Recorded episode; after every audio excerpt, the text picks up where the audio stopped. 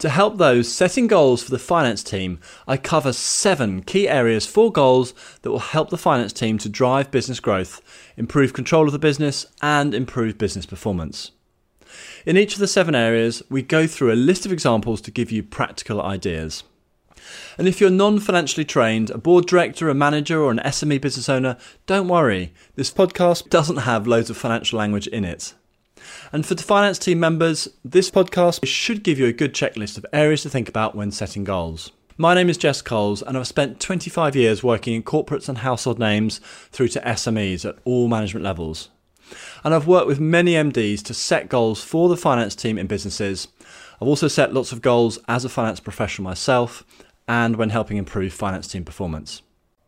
If you're new to this podcast, Enhanced.training provides online business courses to help professionals, managers, and business owners improve their performance. And if you like this podcast, please share it with friends and colleagues. The first area to cover when setting goals for the finance team is your expectations of the finance team. Being clear on what you want from the finance team is a very important place to start.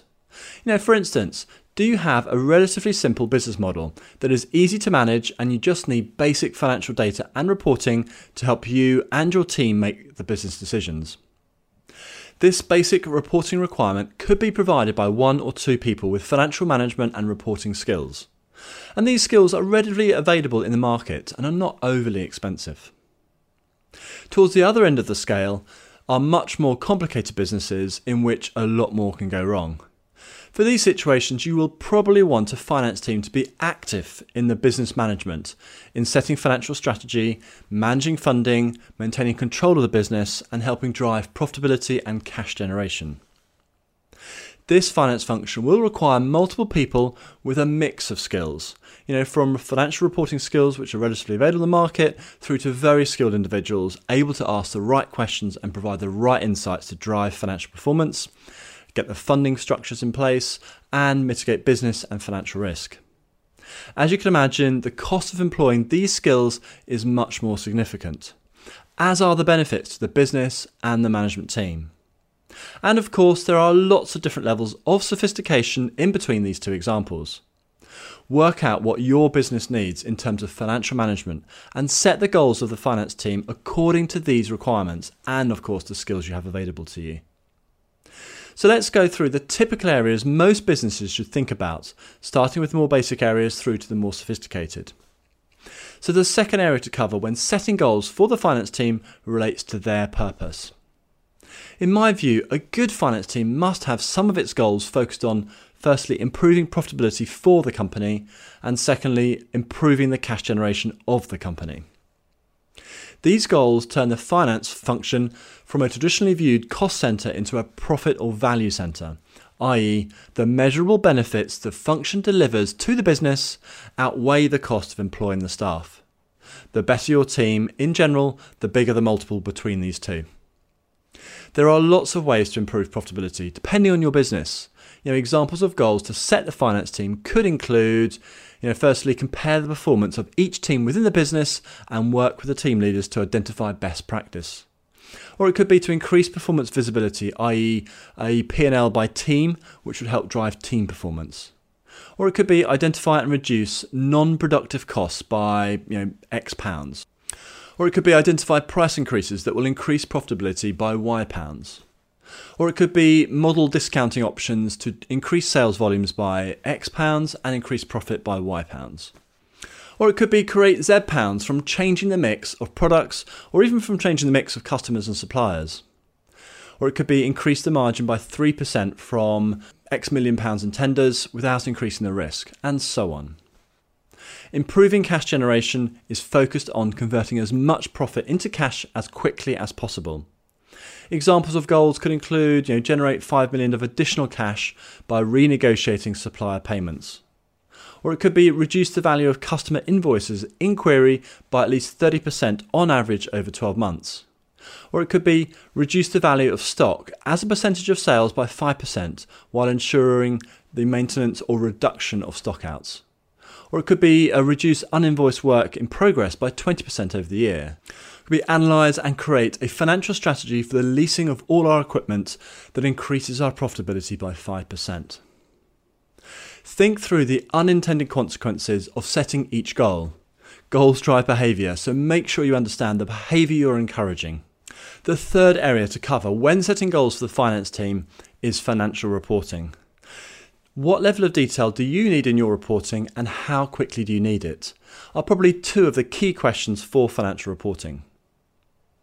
The more detail you have, the more likely you are able to drive accountability into all areas of your business, thus improving decision making and performance at business unit, department, team, and even individual level.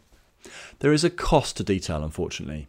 You'll need to capture more information and you'll need to do something sensible with it. This will probably need investment in people and skills, processes, and systems. Also, the quicker you want information, then the more automation you'll probably need. Goals might include firstly, you know, identify and create reporting to track our five most important financial levers. You know, two examples of financial levers, you know, utilization in consultancy businesses or product gross margin in a product business. It could be create monthly P&Ls for each business unit or team, or it could be create balance sheet reporting by business unit and train the managers on what they should be managing. Or it could be increase the accuracy of our sixth month forecasting by 10%. Or it could be speed up the production of a management reporting pack so it is available on working day 5. Of course, add realistic timeframes for each improvement to each goal to drive better accountability. The fourth area to cover when setting goals for the finance team is compliance. Compliance covers a wide range of areas depending on your business. Usually, this is all the external reporting that you need to do and payment of taxes of the right amounts uh, in the right timeframes. Some examples of goals might include, you know, make better use of R&D tax credits to reduce our corporation tax burden by 2% of profits. Or it could be ensuring all our sales and employment taxes are calculated correctly and paid on time with no queries from HMRC. Or it could be the annual audit is completed on time and within budget without significant issues being highlighted. Or it could be all investor queries are answered within two weeks.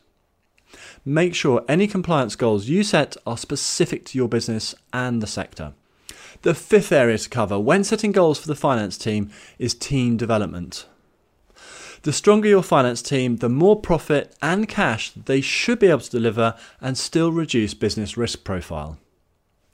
A good finance team will easily pay for itself, and a very good one will create many multiples of their cost in value to the business. The team and its leader drive improvements in people, processes, and systems. Without the right people and the right skills, your finance team's output can quickly fall behind the requirements of a growing business. Goals might include, you know, increasing the ratio of qualified to non-qualified staff in the team, or it could be increasing time spent training, mentoring, and coaching the staff to improve their skills. Or it could be creating development plans for all team members and invest in making them happen or it could be to uh, create a small peer network with non competitor finance teams. Or it could be hiring people with specific or missing skills into the team. The sixth area to cover when setting goals for the finance team is systems. Nearly all businesses have a finance or an ERP system on which you capture all of your financial data, and for ERPs, operational data as well. Systems used well increase the speed and accuracy of reporting, reduce costs, and increase business control and visibility. So ask Is the system, how it is configured, and how it has been used all fit for purpose? Examples of goals could include you know, building automated weekly reporting on the key financial drivers of the business. Or it could be reduce the time to turn around financial queries to a maximum of three days or it could be reduce the use of Excel for reporting and data management. Or it could be reduce processing staff numbers in the team in exchange for system investment and automation. The seventh area to cover when setting goals for the finance team is financial strategy. Financial strategy in the context of running and managing a business covers many areas, and whatever goals you choose should support the success of your business. So, key areas to think about for goals include you know, what should be the planned mix of funding for the business? You know, common approaches include equity, debt, and also suppliers. What is the financial impact of the business model and how do you improve the risk reward profile of it? How much cash are you planning to hold? You know, bear in mind that the higher the level of cash, the lower the risk of business failure. Others argue that holding cash is expensive and unproductive. What is right for your business? Another goal could be how can you create competitive advantage through the financial aspects of your business? Or it could be how are you going to improve the profitability and cash generation of the business over time? So, in summary, setting goals for the finance team and getting the right goals to maximize the support the finance team gives to your business is always important. Goals drive behavior and focus. Get them right and get the team right, and you get great results. Get them wrong, even if you have a great team, and the results will be disappointing. Good luck in setting goals for the finance team that are really useful to driving the business forward. Do visit us at enhance.training and take a look at the courses and resources to help you manage your team more effectively. And if you like this podcast, please share it with friends and colleagues. Thanks very much for listening, and I look forward to speaking to you again soon.